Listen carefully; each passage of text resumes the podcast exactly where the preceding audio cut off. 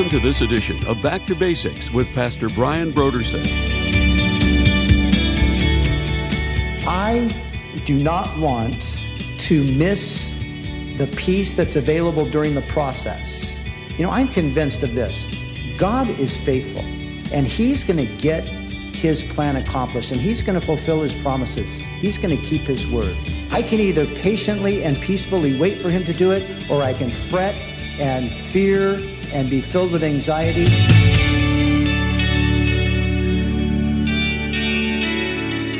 Today on Back to Basics, Pastor Brian continues his study in the book of Genesis. Join us as Pastor Brian concludes his teaching on Genesis chapters 32 through 33 in a message titled Governed by God.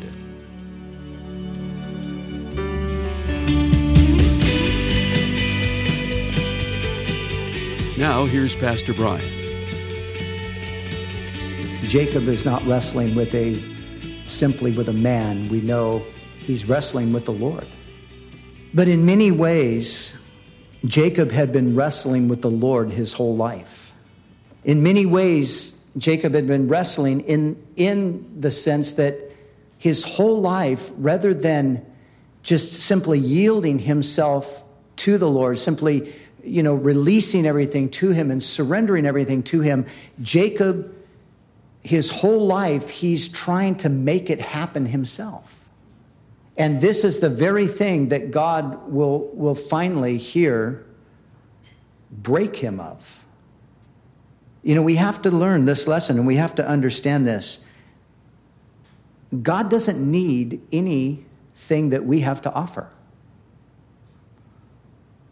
God doesn't choose us because we've got great talents or abilities or those kinds of things. Because God doesn't need any of that. But a lot of times we make the mistake of thinking that, you know, there, there's something that we have that God needs. And those who are involved actively in service to God, many have had to learn in a similar way that Jacob had to learn that all of your best ideas and all of your talents and all of your abilities and all of your charisma and all of those things, at the end of the day, God does not need any of those things. All that God is really looking for is somebody who will depend on Him. The greater the dependency on the Lord, the greater the potential to be used by God. And so often it's the, the person that's, you know, the, the highly gifted and, you know, maybe intellectually or maybe just with that charismatic personality or, you know, so often those things which uh, on the outside seem to be an asset, they, they become a deficit. They become the very thing that is hindering the work of God. They become the very thing that sometimes stumbles the person. Paul the Apostle talked about the fact that our sufficiency is of Christ, it's not of ourselves. Now, Paul was a very capable man. From the human standpoint, Paul had a lot of those kinds of qualities, but Paul learned fairly rapidly that none of those things were really the thing that God was looking for in his life. The thing that God was really looking for was surrender, yieldedness, dependency. Now, this so often flies right in the face of the way we are programmed to think as human beings, right? Because we are programmed to think to be independent, to be self sufficient. From the human standpoint, those are all desirable characteristics. But in God's economy, it's, it's a different thing. God is, is looking for not independence, He's looking for dependence. He's, he's looking for people that will rely on Him. And we find this principle over and over again in the scripture. Because you see, we as people, being sinners like we are, we have a tendency to if we do something successful, if we do something meaningful, if we do something significant, we have a tendency to, sort of take credit for it ourselves, and God doesn't appreciate that. He doesn't like that. He doesn't want us taking credit for what He does. Is not going to share His glory with men. And so He chooses the weak, He chooses the, the poor. And when He does choose a, self sufficient individual, before he can really use that person to the full potential, he has to reduce them to dependency on himself. And that's what we see with Jacob. All of these years of, of self sufficiency and independence and all of that, God's bringing that to an end right here. And so Jacob cries out, I will not let you go unless you bless me. And so he said to him, the Lord speaking, he said to him, What is your name? Now, do you think that God didn't know his name? Of course, he knew his name. What God is doing here is he's soliciting a confession. What is your name? Now remember, his name is Jacob, but what does Jacob mean? His name means supplanter. You remember he was named Jacob because he had grabbed hold of the heel of his brother when they were being born. So his name literally meant heel catcher. And the idea is that he was somebody who tripped up the other person to overtake them. And he said, Jacob. He's confessing his self sufficiency. He's confessing his tendency to rely on himself rather than on the Lord. And he said, Your name shall no longer be called Jacob, but Israel. For you have struggled, or it could be translated, you have fought with God and with men and have prevailed.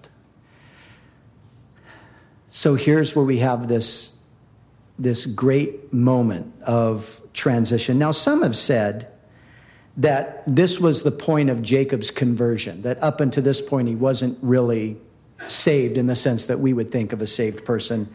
He was a, a man who knew about God and had sort of an intellectual commitment to God, but not really a heart commitment. I disagree with that.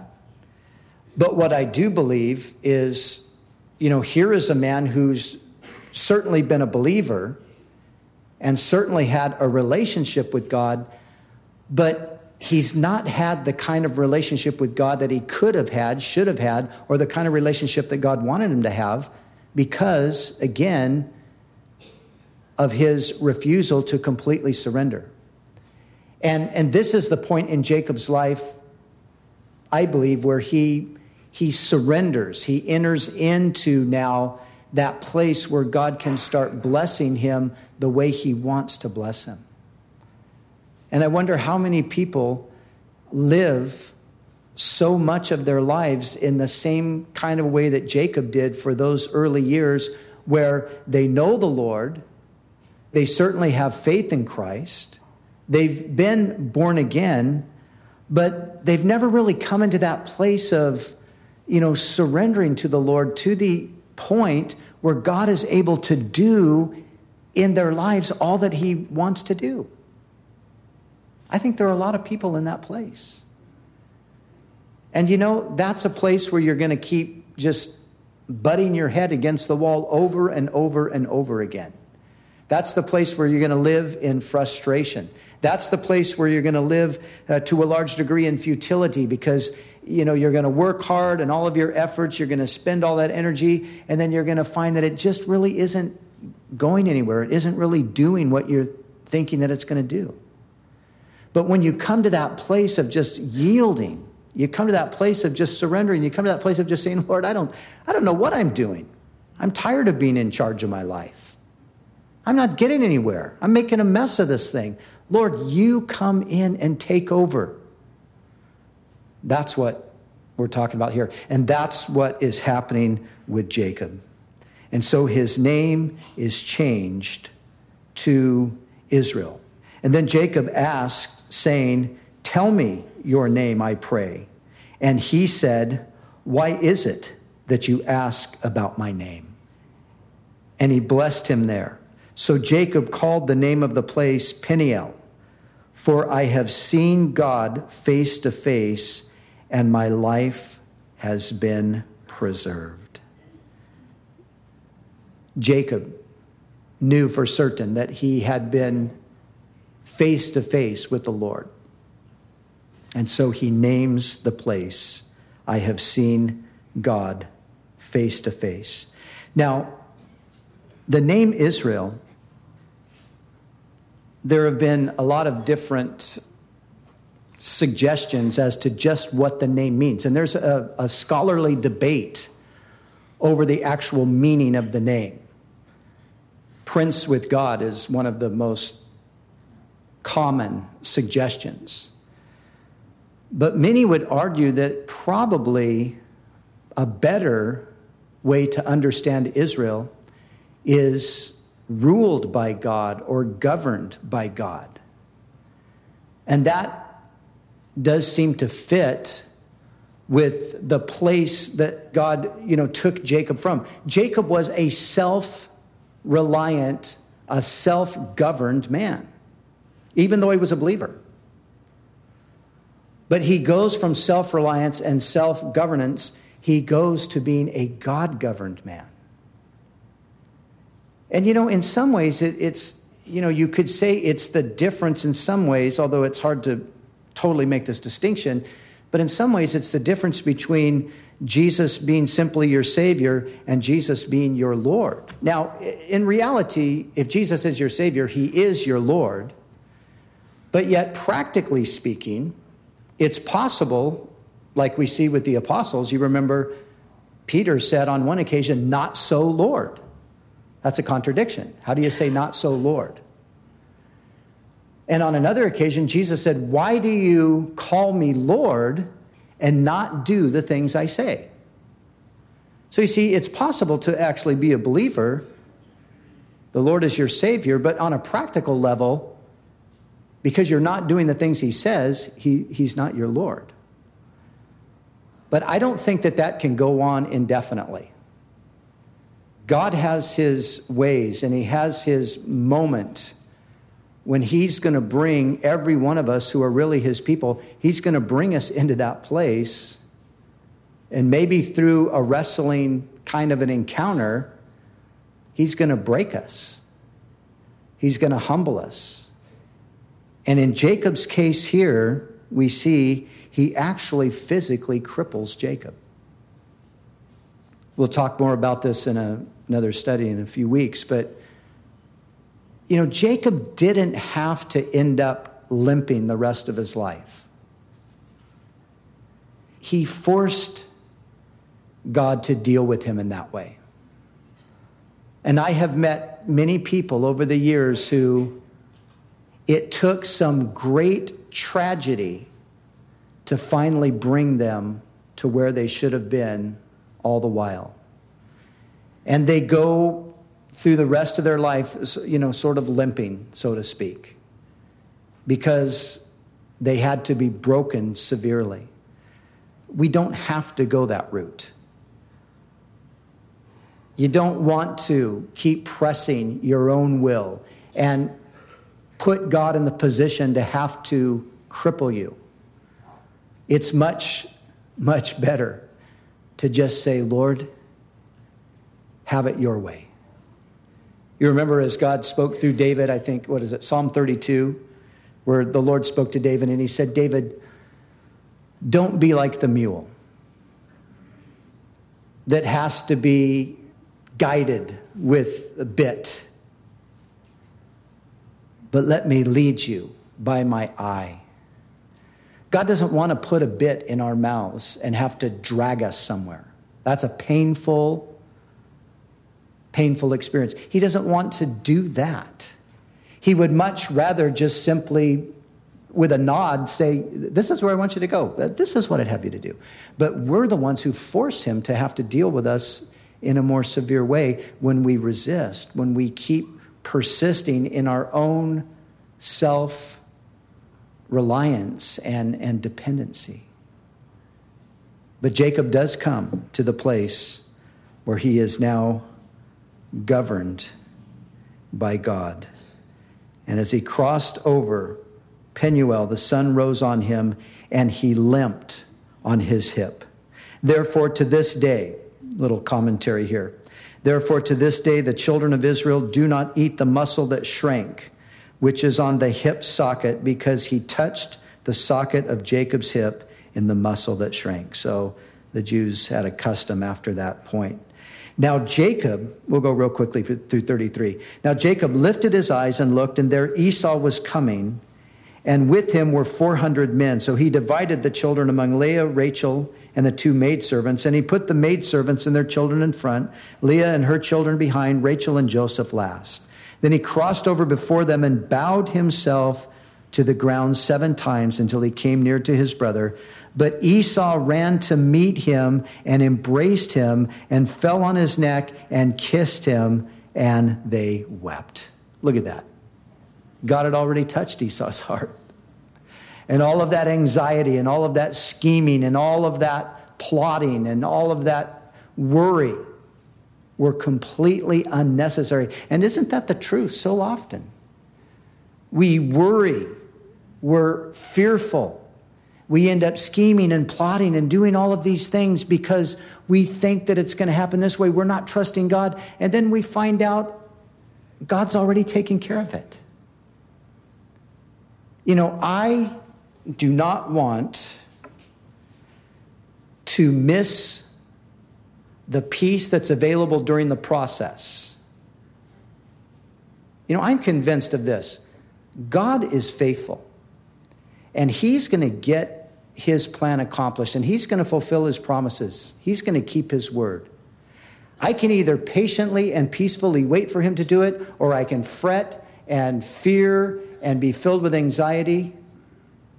But you know, I don't want to come to the other end and then see the Lord come through and go, Oh, Lord, you're so good. You're, oh, sorry, Lord, that I didn't believe that during the process. I, I want to, as much as I can, I want to believe it during the process. But I think a lot of times that's what we end up doing. And then we have all these regrets. Oh, why didn't I trust the Lord? Why didn't I just believe him? We can trust him. God had already sorted out Esau's heart. He has no animosity toward Jacob. And so he comes and he falls on him kisses him, and he lifted his eyes and saw the women and the children and said, Who are these with you? So he said, The children whom God has graciously, graciously given your servant. Then the maidservants came near, they and their children, and bowed down. And Leah also came with her children, and they bowed down. Afterward, Joseph and Rachel came near, and they bowed down. Then Esau said, What do you mean by all this company which I met? And he said, These are to find favor in the sight of my Lord. But Esau said, I have enough, my brother. Keep what you have for yourself. And Jacob said, No, please. If I have now found favor in your sight, then receive my present from my hand, inasmuch as I have seen your face, as though I have seen the face of God, and you were pleased with me. Please take my blessing that is brought to you, because God has dealt graciously with me, and because I have enough. So he urged him, and he took it. Then Esau said, Let us take our journey, let us go, and I will go before you. But Jacob said to him, My Lord knows that the children are weak, and that the flocks and the herds which are nursing are with me. And if men should drive them hard one day, all the flock will die. Please let my Lord go on ahead before his servant. I will lead on slowly at a pace which the livestock that go before me and the children are able to endure until I come to my Lord in Seir. And Esau said, now, let me leave with you some of the people who were with me. But he said, What is the need? Let me find favor in the sight of my Lord. So Esau returned that day on his way to Seir. And Jacob journeyed to Succoth, built himself a house, and made booths for his livestock. Therefore, the name of the place is called Succoth, which is the Hebrew for booths. And then Jacob came safely to the city of Shechem, which is in the land of Canaan. When he came from Paddan Aram, and he pitched his tent before the city. And he bought the parcel of land where he had pitched his tent from the children of Hamor, Shechem's father, for 100 pieces of money. Then he erected an altar there and called it El Elohi Israel, which is God, the God of Israel. And so, this strategic moment in the life of Jacob, he's now come to the place, finally, of being governed by God. It is interesting, though. You remember Abraham's name originally was Abram. Sarah's name was originally Sarai. And once God changed their names, they were never referred to by their previous name again.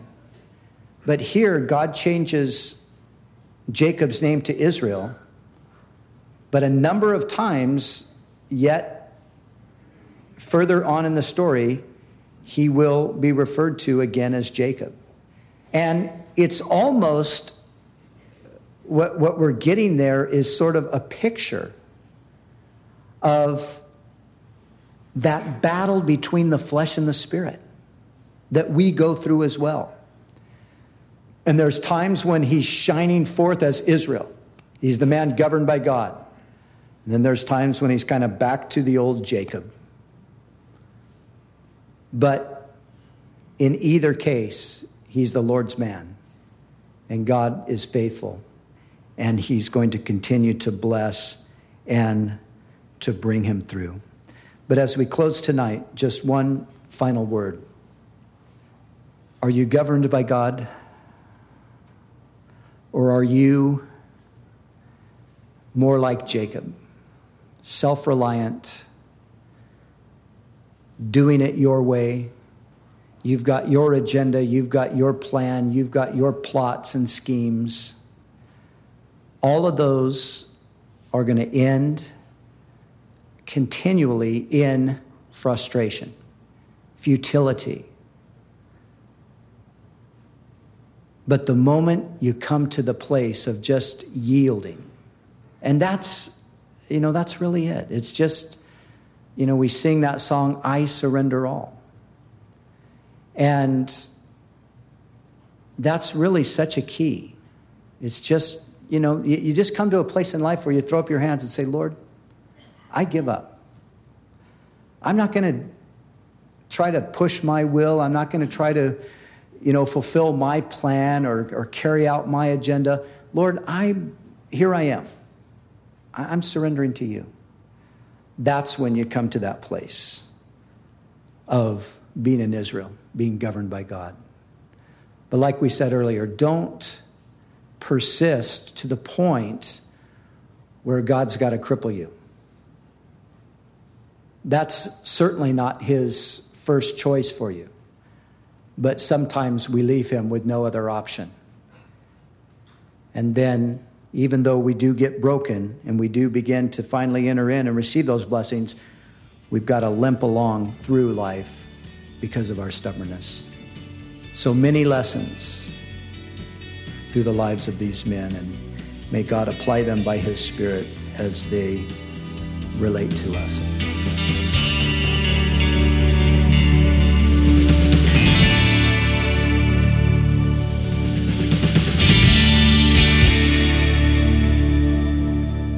For the month of December, Back to Basics Radio is offering a book titled Beautiful People Don't Just Happen How God Redeems Regret, Hurt, and Fear in the Making of Better Humans by Scott Sauls.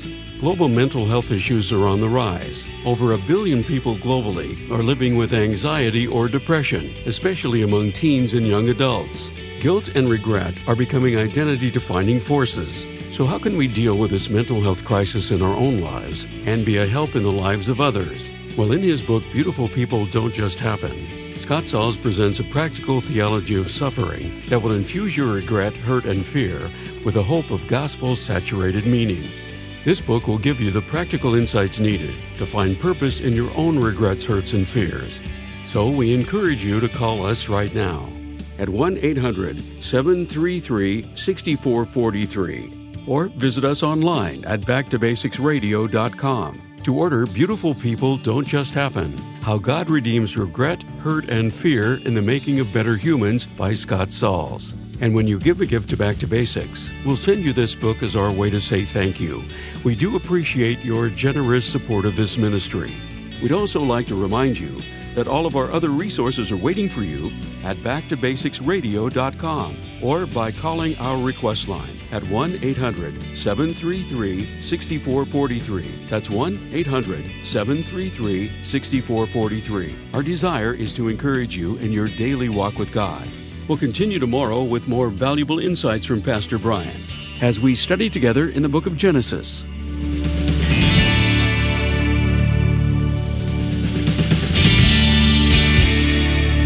Back to Basics is the preaching and teaching ministry of Calvary Chapel, Costa Mesa, California.